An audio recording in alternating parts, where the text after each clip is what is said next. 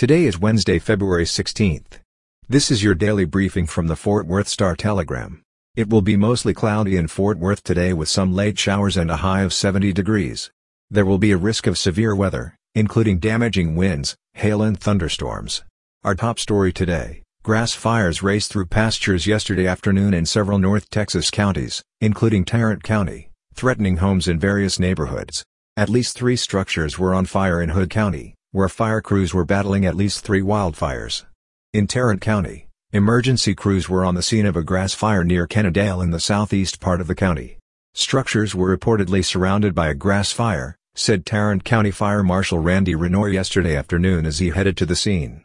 An unknown number of people from homes and businesses near Kennedale Parkway were evacuated, a police officer told the Star-Telegram. On Monday, a grass fire burned more than two hundred fifty acres in Wise County, destroying an abandoned building, but no injuries were reported. Crews there were battling a grass fire yesterday as well. An elevated danger of grass fires continued yesterday in parts of North Texas and further west due to strong winds, dry conditions and warm temperatures. Counties have issued burn bans to try to prevent fires. In food news, Austin City Taco, an attempt at an artisan taco restaurant similar to Austin-based Torchy's, has closed in West Fort Worth's Cultural District, citing COVID nineteen supply delays and inflation as contributing causes.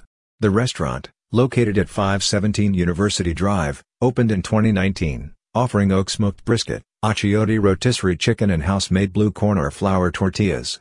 According to Eats Beat writer Bud Kennedy, many of its tacos seemed more like open-faced sandwiches served on tortillas, and it never achieved the creativity of either Velvet Taco or Torchy's, or the authenticity of Northside Taquerias. It seemed lost between the two styles. Although it was named Austin City Taco, it was Fort Worth-owned. And finally today, in college sports, the Fort Worth-based Bobby Bragan Award has taken a national approach these days to find college baseball's top slugger.